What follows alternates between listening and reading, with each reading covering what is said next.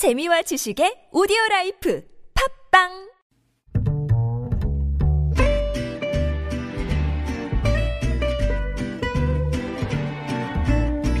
Good evening, everyone. Welcome to the evening show. 좀 전에 한국은행이 임시금융통화위원회를 개최해 기준금리를 0.75%로 전격 인하했습니다. 미국 중앙은행인 연방준비제도 결정에 한국은행도 글로벌 금융위기 10년 만에 제로금리를 단행했습니다. 서울 구로구 콜센터에 이어 경기 성남시 은혜강 교회 신도들의 무더기 감염이 확인됐습니다. 집단 감염을 우려해 종교 집회 자제를 요청했지만 지난 1일과 8일 예배를 본 것으로 나타나 추가 감염자가 더 나올 것으로 보입니다.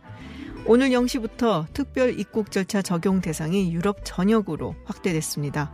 정부는 해외 유입을 막는 데 총력을 기울이기 위해 전 세계로 특별 입국 절차 확대를 검토 중입니다. 김지윤의 이브닝쇼 시작합니다.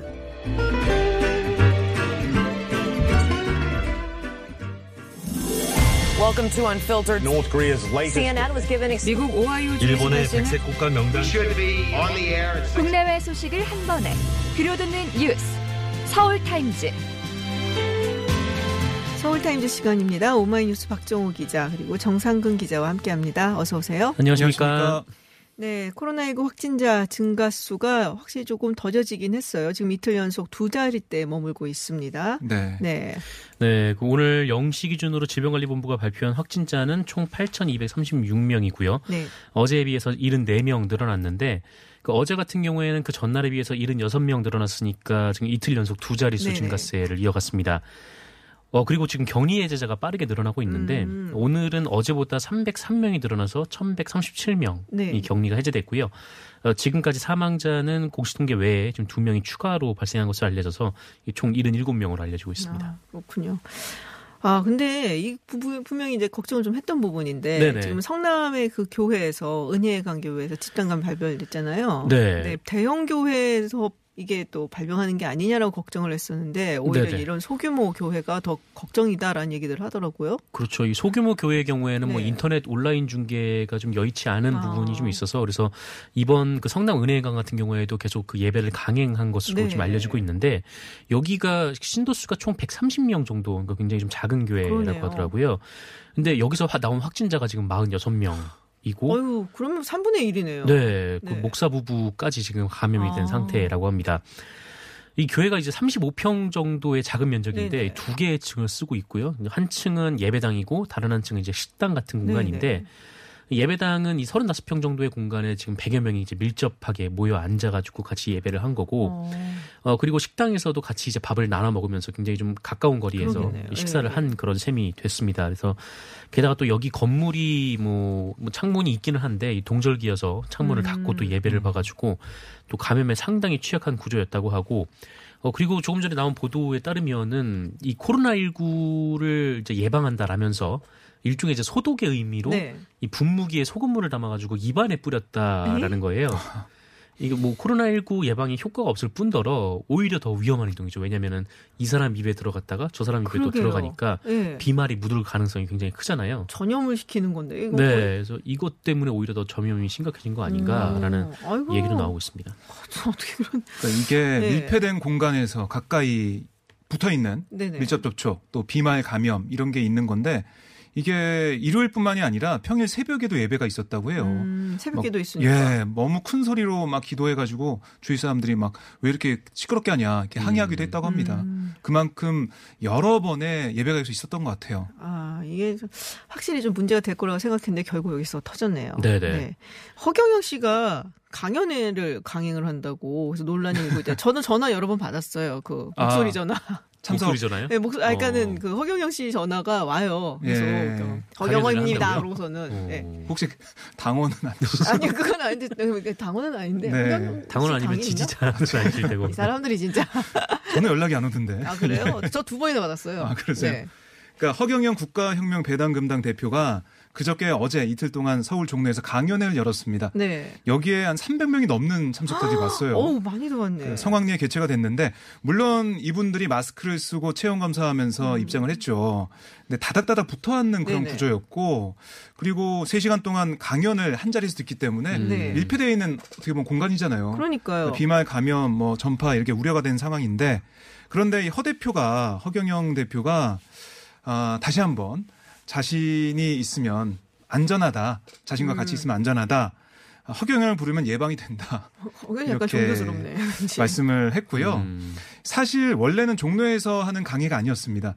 경기도 양주에서 하고 있었는데 네네. 양주시에서 뭐 2주 전에 감염병 예방법을 근거로 강연을 금지했어요. 음. 하게 되면 개인별로 벌금 300만 원씩 부과하겠다 음. 이렇게 우와. 하니까 이제 종로로 옮긴 거죠.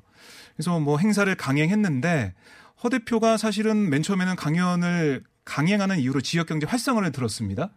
강연 들어 오시는 분들이 여기서 이제 밥도 먹고 하니까 지역 경제 좋아지기 않, 좋아지지 않겠냐 얘기했는데 뭐 나중에는 뭐 이 강연료가 끊기기 때문에 강연했다 음. 뭐 이런 얘기도 좀 음. 보도를 통해 서 전해졌는데 아, 요새 거의 모든 강의에 다 연기되고 있어요. 그렇죠. 네. 거의 안 하고 있는데 네, 맞아요. 여기만 특별히 해가지고 아. 종로구청에서 이걸 좀 조사를 좀 하고 있대요. 음, 계속해서 강연회 할 수도 있으니까 이거 어떻게 조치할지 지금 고민하고 있습니다. 1인당 10만 원을 내야 네, 들을 수 있다고 10만 원. 하더라고요. 아, 황금이네. 네. 네. 그러니까 좀 단가가 높죠. 네. 이게 500명, 1000명 정도 양주시에서 계속 왔었는데 130회 넘는 그 강연을 해왔던 거예요. 어, 양주시에서 못하니까 계속 종로에서 이어간 건데 그렇군요. 아, 옛날 그 노래도 발표했었잖아요. 허경영 씨가. 허경영 불러봐. 넌 더 예뻐지고, 넌 잘생겨지고, 뭐 이런 노래 있지 않습니까? 그쪽이 다원 아니에요? 저기 참 네, 그런 또 거보다 너무 자세히 알고 있는데. 너무 자세히 하는데 이상한데? 아니 뭐 취재하다 보니까 네. 예. 아, 그래요? 내 눈을 바라봐밖에 모르는데. 알겠습니다. 지금 카이스트에서 빨아 쓸 수 있는 마스, 마스크를 개발했다. 이게 이제 필터를 세탁을 해도 이게 네. 그 효능이 유지가 되는 그런 걸 개발했다는 거죠? 그래서 한 뭐 20번 한 30번 정도 세탁을 해도 괜찮다. 네. 그러니까 한마디로 이제 그 한 달 정도는 쓸 수 있다. 음. 한 장으로 뭐 그런 건데요. 어, 가격도 좀 저렴하다라고 합니다. 그래서 면 마스크에 삽입할 수 있는 그런 네네. 필터 형태도 있는데 이게 한 시판가 기준으로 한 2천 원 정도. 어. 그러니까 한 달을 쓸 수 있는 거니까 가격이 뭐 그렇게 나빠 그러네요. 보이진 않죠. 네. 어, 카이스트 신소재공학과 김밀두 교수 연구팀이 겨- 개발을 해서 뭐 지금 오늘 소식이 전해졌는데 일단 문제는 이제 시판이 되게 될 언제 텐데. 언제 파냐고. 어, 일단 이거를 시판을 하려면 네. 이 정부와 관련 기관의 인증이 필요한 상태입니다. 네네. 그래서 빨리 이제 등록을 하고 이제 음. 심사 과정을 거쳐서 뭐 시판 허가가 나야 이제 시판할 수 있는 건데 어 일단은 이 국내의 이 정부가 정부가 출연한 이 연구 기관에서는 성능을 인정받았다. 음. 이렇게 지금 김일두 연구 그 팀이 이제 밝힌 상황이기 때문에 뭐 그렇게 머지않아 나올 수 있지 않을까 좀 기대가 음. 되고 있는 상황입니다. 그렇군요. 자, 경제 이야기를 해볼게요. 미국 연준에서 제가 오프닝에도 잠깐 얘기를 했는데 기준금리를 일단 연준에서 1%포인트를 인하를 했어요. 그리고 네. 지금은 이제 제로 포인트 0에서 0.25%. 그렇습니다. 야, 어. 그 거기다 이제 양적 완화를 지금 시작을 했습니다. 그 정도로 굉장히 심각하다 보고 있는 거죠. 네. 생각보다 세게 인하를 네. 했죠. 지난 3일에 기준금리를 0.5%포인트 인하했잖아요. 네. 네, 또 다시 한 겁니다. 이거를 1%포인트 인하를 해가지고, 어, 원래, 어, 1에서 1.25%였는데, 네. 이걸 0에서 0.25%로 만들어 버렸어요. 그러니까 음. 사실 제로 금리가 됐는데, 그렇죠. 근데 이상하게도 지금 올해, 오늘 뭐 코스피 지수나, 그다음 미국 선물 지수가 좀 안 좋다고 유럽 하더라고요. 박살나고 있습니다. 제가 확인 마지막에 아, 했는데 이 마이너스 참- 7% 나오고 네, 있어요. 음. 예측할 수 없는 상황인데 네. 어쨌든 이게 이- 그 시장에서 볼 때는 좀 이 정도 예상했다라고 보는 것 같아요. 그러니까 더 큰 걸 내놔라 뭐 이렇게 얘기하는 것더 같고 큰걸 어떻게 더 내놓으라는 얘기인지. 그리고 이제 현물 시장 그 현재 예. 시장까지 너무 힘들어지니까 제조업이나 이런 데까지 영향을 미칠 수 있다고 보고 있는 것 같아요 시장에서는. 아, 참. 네. 그래서 한국은행이 그래서 우리도 네, 네, 네. 전격적으로 단행을 했습니다. 지금 0.75%죠. 네, 그렇습니다. 지금 0.5%포인트 인하를 했는데, 그 원래가 한 1.25%였으니까 한 0.25 정도 낮추지 않겠느냐, 음, 뭐 이렇게 예상을 맞아요. 했었는데, 어, 여기서 더 들어갔습니다. 0.5%를 인하를 해서, 어, 사실상 이제 0점대 금리가 됐는데, 어, 사상 처음으로 기준금리가 0%대 영역에 돌입하게 된 상황입니다. 야, 전 세계가 지금 굉장히 오늘 코스피가 마이너스 3 정도 빠진 걸로 제가 기억을 네, 네, 하고 맞습니다. 있거든요. 근데 사실 마이너스 3 빠진다면 상당히 많이 빠진 건데 네. 그 전에 뭐, 뭐 미국 뭐 다우지수라든지 이런 게 막 7 빠지고 9 네, 뭐 빠지고 10 10 빠지고. 이러니까 네. 마이너스 3이면 빠지긴 빠졌는데 이거 굉장히 뭐 충격적이다는 생각 안들 정도가 돼 음. 버렸어요, 지금. 그래서 야, 이게 굉장히 좀 뭐랄까요? 이게 여파가 꽤 크지 않겠나. 코로나 사태가 끝나더라도 상당히 걱정스러운 상황이 된그것 V자. 반등이 아니고 L자로 갈 거다. V자가 쉽지 않을 예, 거라고 하더라고요. 그런 얘기 하더라고요. 이게 이제 뭐 잠- 잠시 청취자분들을 위해서 설명을 드리자면 이런 감염병으로 인해서 급작스럽게 딱 주가가 떨어지게 되면은 치료제가 개발되거나 끝나면 다시 반등을 하는 이제 V자형이 생긴다라고 얘기들을 하는데 그게 아닐 것이다라는 얘기들이 많이 나오고 있죠 지금 그래서 어 조금 주식 투자하시는 분들은 유의를 하셔야 될 구간이 아닌가 개인들은 특히나 음. 그런 생각이 좀 듭니다. 자 코로나 19 이후에 배달 물량 폭주했죠. 네. 아, 네, 배달 물량이 폭주했는데 네. 어, 근데 이 배송을 하던 노동자가 안타깝게 숨지는 그러니까요. 네. 사고가 있었습니다. 그래서 어, 지난 12일에 있었던 일이고요. 이 새벽 2시경에 안산시 한 배송구역에서 이 47살 노동자 김모 씨가 쓰러진 채 발견이 돼서 병원으로 이송이 됐지만 끝내 숨진 음. 일이 있었는데 어, 김모 씨는 이 지난달 중순에 계약직으로 입사를 했고 일주일 동안 교육을 받은 뒤에 이 단독 배송을 시작을 했는데 그게 2주가 채 되지 않았다라고 합니다. 이 새벽 배송이니까 밤 10시에 출근을 해서 아침 8시까지 네네. 배송을 했는데 코로나19 이후로 또 업무량이 또 늘어난 상황이었다고 지금 노동조합 측에서는 얘기를 하고 있습니다. 근데 반면에 이제 쿠팡 측에서는 이분이 입사 초기였기 때문에 배당된 물량이 한 보통 일반 그 배송 기사보다는 네. 한50% 정도 소화를 했다 이렇게 좀 어, 네, 다른 얘기를 하고 있습니다. 네, 참 이게 상하차가 많은 이제 일 중에 몸을 쓰는 노동을 하시는 네네. 분들 말씀을 들어보면 상하차가 그렇게 어마어마하게 힘들다고 그러더라고요. 네, 어마어마하게 네. 힘들고 또 게다가 이제 새벽 일을 하게 되면은 이게 오전에 네. 잠을 자더라도 뭐 몸 상태가 좀처럼 회복이 안 되거든요. 그러니까요. 맞습니다. 네. 아, 참 그리고 이게 안타깝네요. 무게가 나가는 물건들을 많이 배송시키기 그렇죠. 때문에 맞아요. 쌀, 물이라든지 뭐, 뭐 예, 이런 거. 이런 것 때문에 더 힘이 들었을 것 같아요. 음. 네, 삼가 고인의 명복을 빕니다. 퇴근길 많은 라디오 방송 중에 당신의 선택은 TBS FM 김지윤의 김지윤의 김지윤의 이브닝 쇼.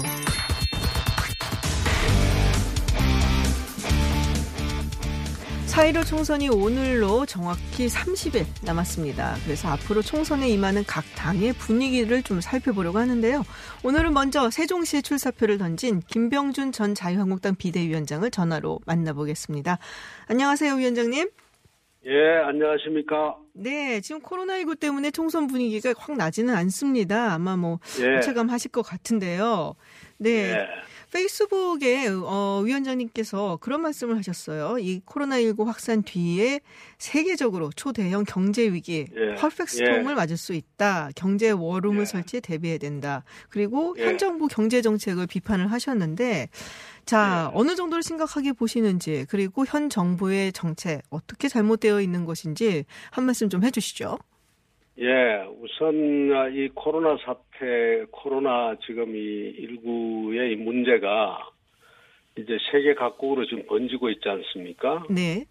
그러니까 단순히 이제 우리가 지금 여기서 어떻게 하느냐보다도 지금 세계 각국으로 번지면서 이 금융시장이라든가 주식시장이나 이런 게 다 출렁거리고 또, 어, 또 생산, 투자, 소비 다 지금 줄고 있습니다. 네네. 이게 이제 우리 경제에 엄청난 파장을 미칠 거라는 거죠. 그래서 제가 그때 그 글을 쓴 거는 이 코로나에 관한 문제는 정말 질병본부장이라든가 이런 분을 컨트롤 타워로 딱 삼아서 거기 맡기고 어 이제 정부는 어 정말 이 이후에 이 위기 경제 위기 다가올 경제 위기를 어떻게 넘길 건지 여기에 좀 전념해 줬으면 좋겠다 뭐 이런 뜻이었습니다. 음, 그럼 어떻게 어떤 정책으로 지금 정부가 전화를 해야 된다라고 생각하시나요? 우선요, 네. 지금 이때까지는 사실은 이 정부가 성장 부분이라든가 이런 부분에 신경을 안 썼거든요. 아, 그러니까 소득주도 성장이라는 말이 성장이라는 말이 붙어 있지만 에, 그것은 사실상 아, 분배 정책이고 또 사실상 경제 정책이 아니라 사회 정책입니다. 그러니까 경제나 산업을 어떻게 일으키고 하는 이런 부분에 있어서는 거의 정책이 없었다고 해도 과언이 아니거든요. 그래서 그런 부분에부터 고민을 하고 어, 그러라는 이야기입니다. 그러니까 경제 정책에 에, 당장의 그 소득 어, 주도 성장이라든가 이런 부분에 대해서 방향 전환을 빨리 하라는 이야기입니다. 그리고 뿐만 아니라 이 이런 전환을 하려 하고 그다음에 비상 조치를 취할 곳이 곳곳에 나올 텐데 예, 금융이라든가 이런 자본시장에 관해서도 이게 좀 배짱이 있고 용기가 있는 사람이 필요하거든요. 이럴 때는. 근데 지금 강요들이 굉장히 그 순한 사람들이에요.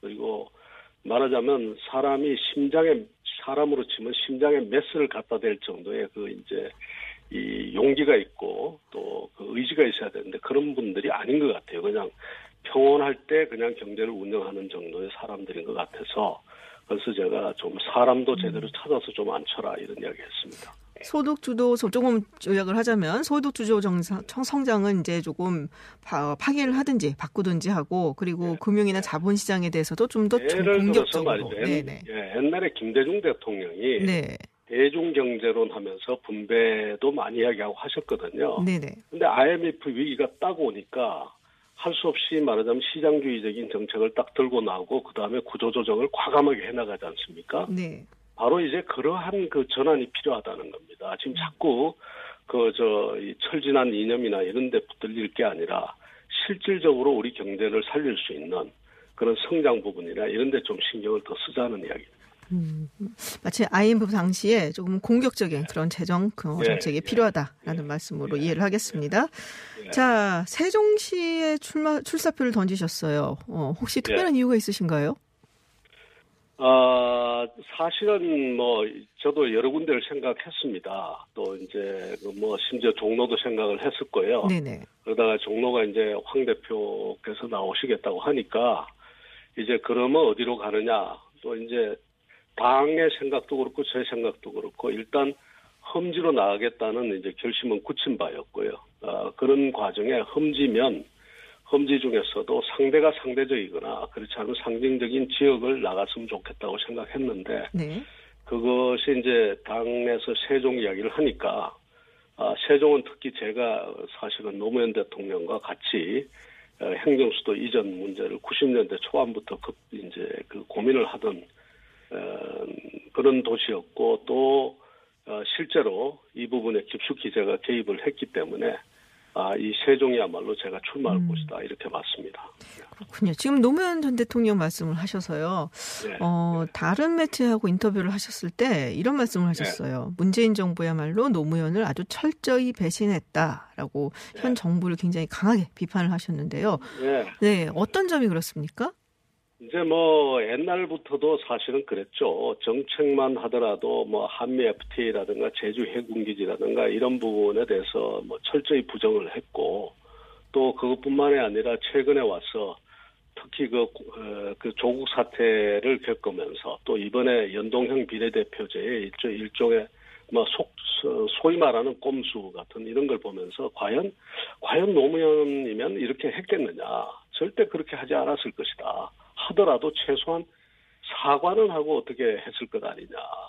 이제 이런 뜻입니다. 그것뿐만 아니라 곳곳에서 그 노무현의 간판은 들고 있는데 실질적으로 노무현 정신은 오히려 그 뒤로 쇠퇴하는 또 아니면 오히려 밟고 있는 이런 현상들이 보여서 제가 그렇게 드린 말씀. 음. 그러면 위원장님께서 생각하신 노무현 정신은 정확히 어- 한마디로 표현을 하자면 어떤 걸까요? 한마디로 표현하면요 원칙이고 그 원칙에 맞지 않으면 안 하는 거죠. 예를 들어서 어, 우리가 이런 사람은 임용 안 한다 하면은 안 하는 거고 그 다음에 이것이 옳다 하면 옳은 거고 그러면 옳지 않은 것을 할 때도 있으면 그만큼 사과를 하고 하는 거고 아니면 좀 송구스러운 마음을 가지고 하는 거고 그런 거지. 지금 조국 사태에서 보시다시피 자꾸 불공정을 공정이라고 그러고 그다음에 정의롭지 못한 일을 정의라, 정의라고 하는 거 이것은 아니거든요. 그래서 노무현에 있어서는 최소한 그런 일은 없었다. 어, 그렇게 이야기 드리고 네. 싶습니다. 근데 여권에서는 우리 위원장님이 사실 자유한국당 비대위원장 맡으셨잖아요. 예. 어, 그래서 오히려 그게 더 배신자다라고 비판의 그래서 목소리를 제가 드리는. 말씀입니다. 저는 변한 것 없고요. 네. 저는 변한 것 없습니다. 아, 그, 어, 정책적인 것만 하더라도 여전히 저는 한미 FTA나 제주 해군기지나 저희들이 추구했던 그런 것들, 서비스 산업 육성들, 그거 다 쥐고 있고요. 아, 그러나 이분들은 철저하게, 그러니까 곳곳에서 이야기하지 않습니까? 노무현을 이야기하려면 그런 데부터 해명하라고 이야기하는. 누가, 그래서 누가 누구를 배신했는지, 그 다음에 정말로 가서 지금 어, 무엇이 공정이고 무엇이 정인지를 한번 이야기를 해보자. 제가 이 비대위원장을 맡으면서 그랬습니다. 노무현 정신을 위배한 거 아니냐 그래서 제가 그랬어요. 노무현 대통령 정신으로 이야기하자면 여기도 대한민국이고 저기도 대한민국이다. 예? 그게 그게 노무현 정신이다. 제가 그렇게 이야기했습니다. 그러니까 위원장님의 어떤 정책에 대한 주장이라든지 어, 그런 것은 변한 것이 없다. 그래서 예, 어, 없습니다. 네, 그래서 물론 좀- 이제 네. 일부 마이너한 부분들이 있겠지만 그 네네. 원칙은 어, 제가 그대로 가지고 있습니다. 음, 알겠습니다. 뭐 청취자분들이나 또 유권자분들이 또 그걸 판단을 해주시겠죠. 예. 네, 통합당 이야기를 좀 여쭤볼게요. 김종인 선대위원장 카드가 무산이 됐습니다. 결국 예. 어, 성사가 되는 줄 알았는데요. 뭐 외연 확장을 위해서는 김종인 선대위원장 카드가 상당히 쓸모가 있다라고도 이야기를 했었는데, 자 이제 합류가 불발됐는데 통합당이 어떤 영향을 미칠 거라고 생각을 하시나요? 어, 저도 이제 좀 뭐 잘 됐으면 좋았겠는데 어떤 네네. 점에서 그런가 하면 김종인 그 위원장이 어찌되었던 그 메시지 파워가 상당히 강한 분입니다. 아, 그래서 그분의 그 이야기를 하면은 그것이 국민들에게 아주 크고 쉽게 잘 전달이 되고 그러거든요. 네. 어, 그래서 그런 점에서 뭐 잘 됐으면 좋겠다라고 생각하기도 했는데 지금 그렇게 안 된 것 같습니다. 아, 근데 영향은 별로 그렇게 클 거라고 생각지 않습니다. 왜냐하면 지금 현재의 뭐 경제 실정이라든가 경제 위기라든가 이런 것이 워낙 크기 때문에 어, 이것은 일종의 뭐 하나 일시적인 지나가는 거는 현상으로 넘어가지 않을까 이렇게 생각을 합니다. 음, 현 정부의 실책이 워낙 크기 때문에 김종인 예. 선대위원장이 되느냐 안 되냐 큰 영향을 미치지는 않을 것이다라는 선거에 말씀이신가요? 그 말하자면 투표에 큰 어, 음. 그 기준은 되지 않을 거다 이렇게 네. 봅니다. 자, 그럼 통합당 공천 이야기를 좀 여쭤볼게요. 어, 지난주에 태용호 전 영국 어, 주재 북한 공사, 태용호 공사라고 이야기를 하죠. 태용호 공사 공천을 두고 좀 논란이 있었습니다. 어, 김종인 예. 선, 예. 어, 뭐랄까요. 그러니까 선대위원장이 되실 뻔한 김종인 전 민주당 비대위원장하고의 논쟁이 좀 있었는데 어떻게 보십니까? 어, 글쎄, 뭐, 저도 할 말, 뭐, 할 말이 왜 없겠습니까? 네. 공천에 있어서. 어, 말하자면 완벽한 공천이라는 게, 저도 뭐, 공천은 아니지만, 당협위원장 그 교체를 해봤는데, 하고 난 다음에 제 자신도 참 만족스럽지 않더라고요. 그만큼, 그 인사라고 하는 것, 특히, 특히 이게 정치적으로 공천이라고 하는 것은 완벽한 문, 완벽하지 않습니다. 완벽하기가 굉장히 힘이 든데, 그래서 우리가 어떤 부분에서 완벽하지 않는 부분이 일부 있어도 아, 그럼에도 불구하고 큰 틀에서 이해가 되면은 좀 이렇게 에, 우리가 즉 그냥 넘어갈 수도 있거나 아니면 이해해 줄 수도 있는데 그 문제가 너무 크게 이렇게 돼도 된것 같습니다. 그럼 우리 비, 어, 위원장님께서는 태용호 공사 공천에 대해서는 어떻게 생각하세요, 개인적으로? 아, 그 부분에 대해서는 제가 논란을 만들고 싶지 않습니다. 그래서 아, 이것은 결국 그 유권자들이 판단하도록 하는 것이 좋았지 않았나 이런 생각을 합니다. 네.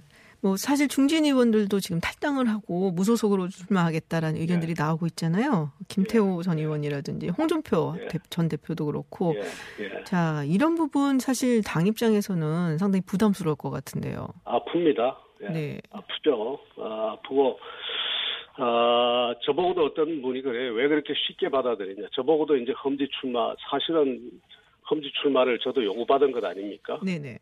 아, 뭐, 이, 이유가 뭐, 뭐가 됐든 저는 그 험지 출마를 당연한 걸로 받아들였고, 어, 그분들은 이제 그걸 받아들이지 않아서 그렇게 됐는데, 에, 좀, 이제 제 생각은 그렇습니다. 아, 이, 이 조직 생활을 하고 또 아니면 정치를 하다 보면은 때로 억울한 일이 많은데 그 억울해도 이 좀 억울해도 물러설 때가 있어야 되거든요. 어, 그래서 좀 서로가 양쪽이 서로 좀 물러섰으면 좋았을 걸 여기까지 안 왔을 걸 하는 거 아쉬움이 큽니다.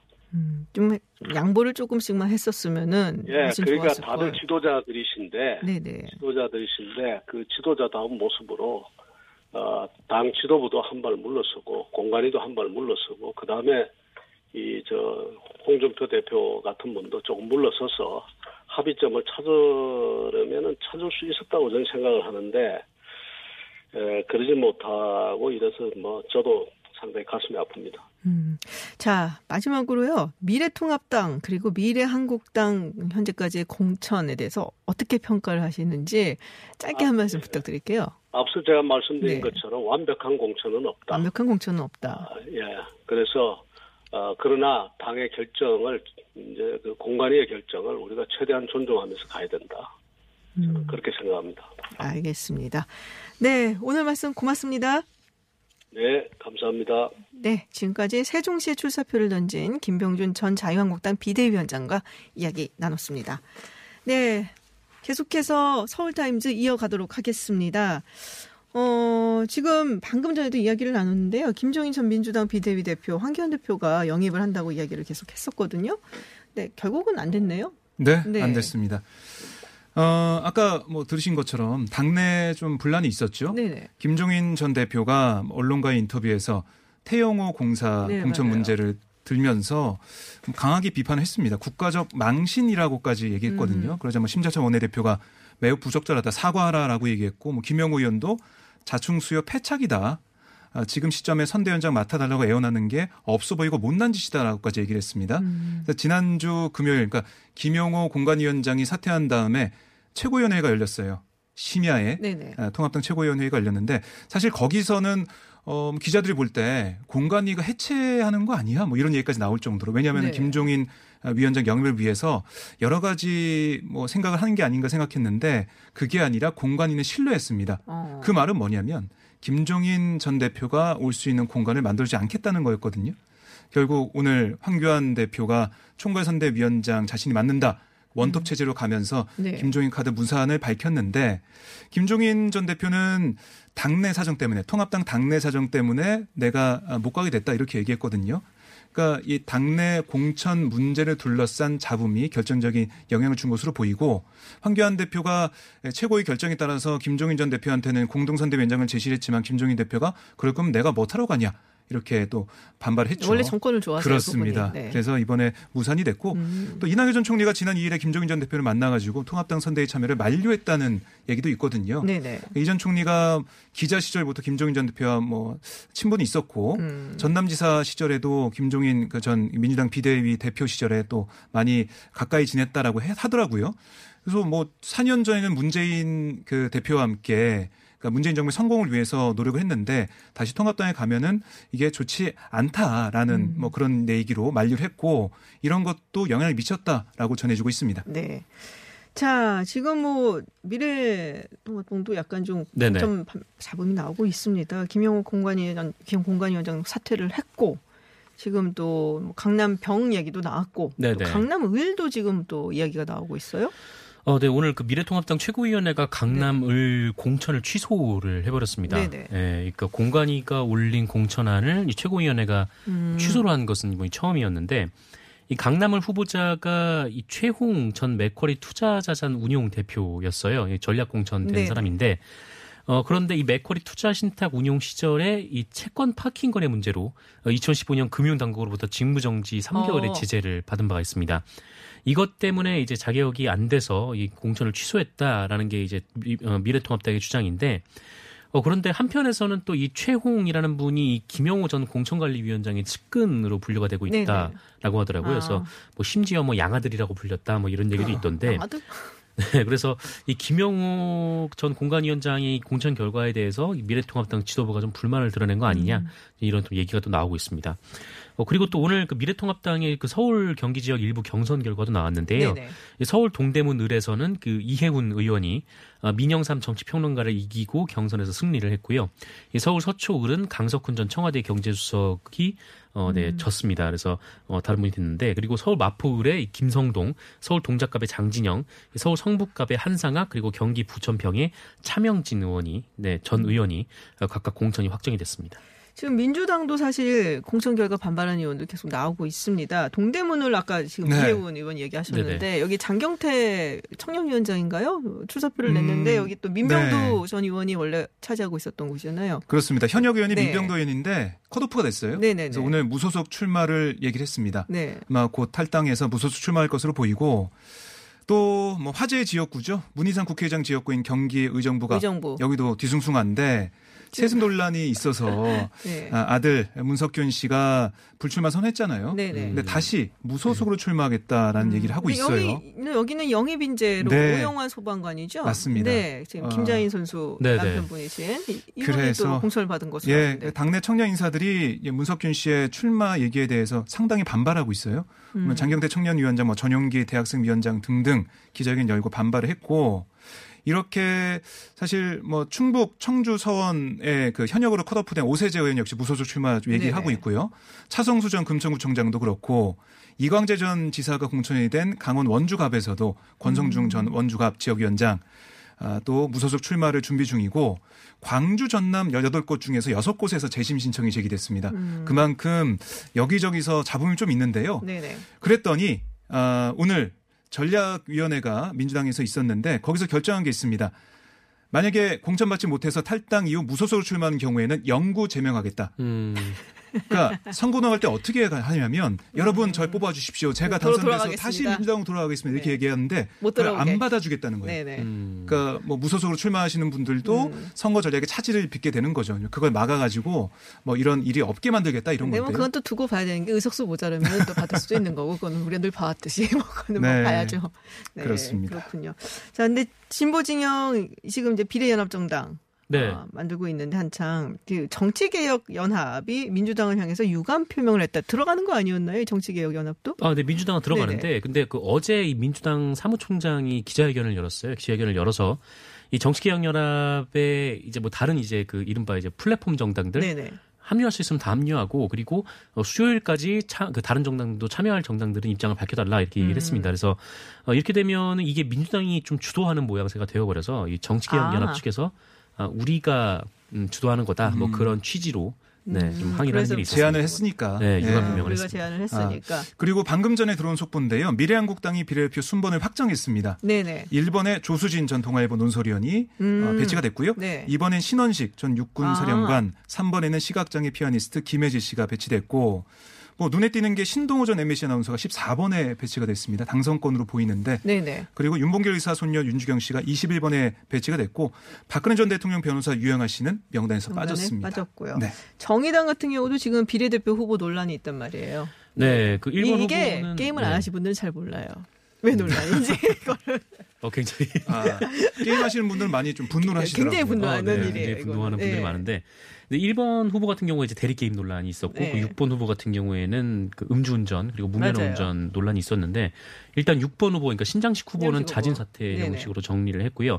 예, 반면 이제 1번 후보는 재신임을 했거든요. 음. 어, 그러면서 심상정 대표가 오늘 뭐 과거에 있었던 일이고 또 반성하고 있고 또 청년에게 기회를 빼앗지 말아야 한다라는 취지로 네, 음. 얘기를 했는데 이 논란이 잠재워질지 모르겠습니다. 전국에 롤을 하는 게이머들을 분노하게 하는 그 선정이었는데 네. 쉽게 가라앉을 수 있을지 그래서 조금 두고 봐야 될 것 같습니다. 네. 서울타임즈 오늘 여기까지 듣도록 하겠습니다. 지금까지 정상근 기자 그리고 오마이뉴스 박정호 기자였습니다. 오늘 고맙습니다. 고맙습니다.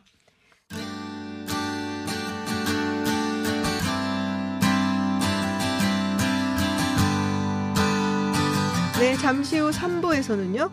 더불어민주당의 비례연합정당 참여와 관련해 김병관 민주당 의원 그리고 김종대 정의당 의원 간의 긴급 1대1 토론을 저희가 마련했습니다. 저는 잠시 후 7시에 김지윤의 픽으로 돌아오겠습니다.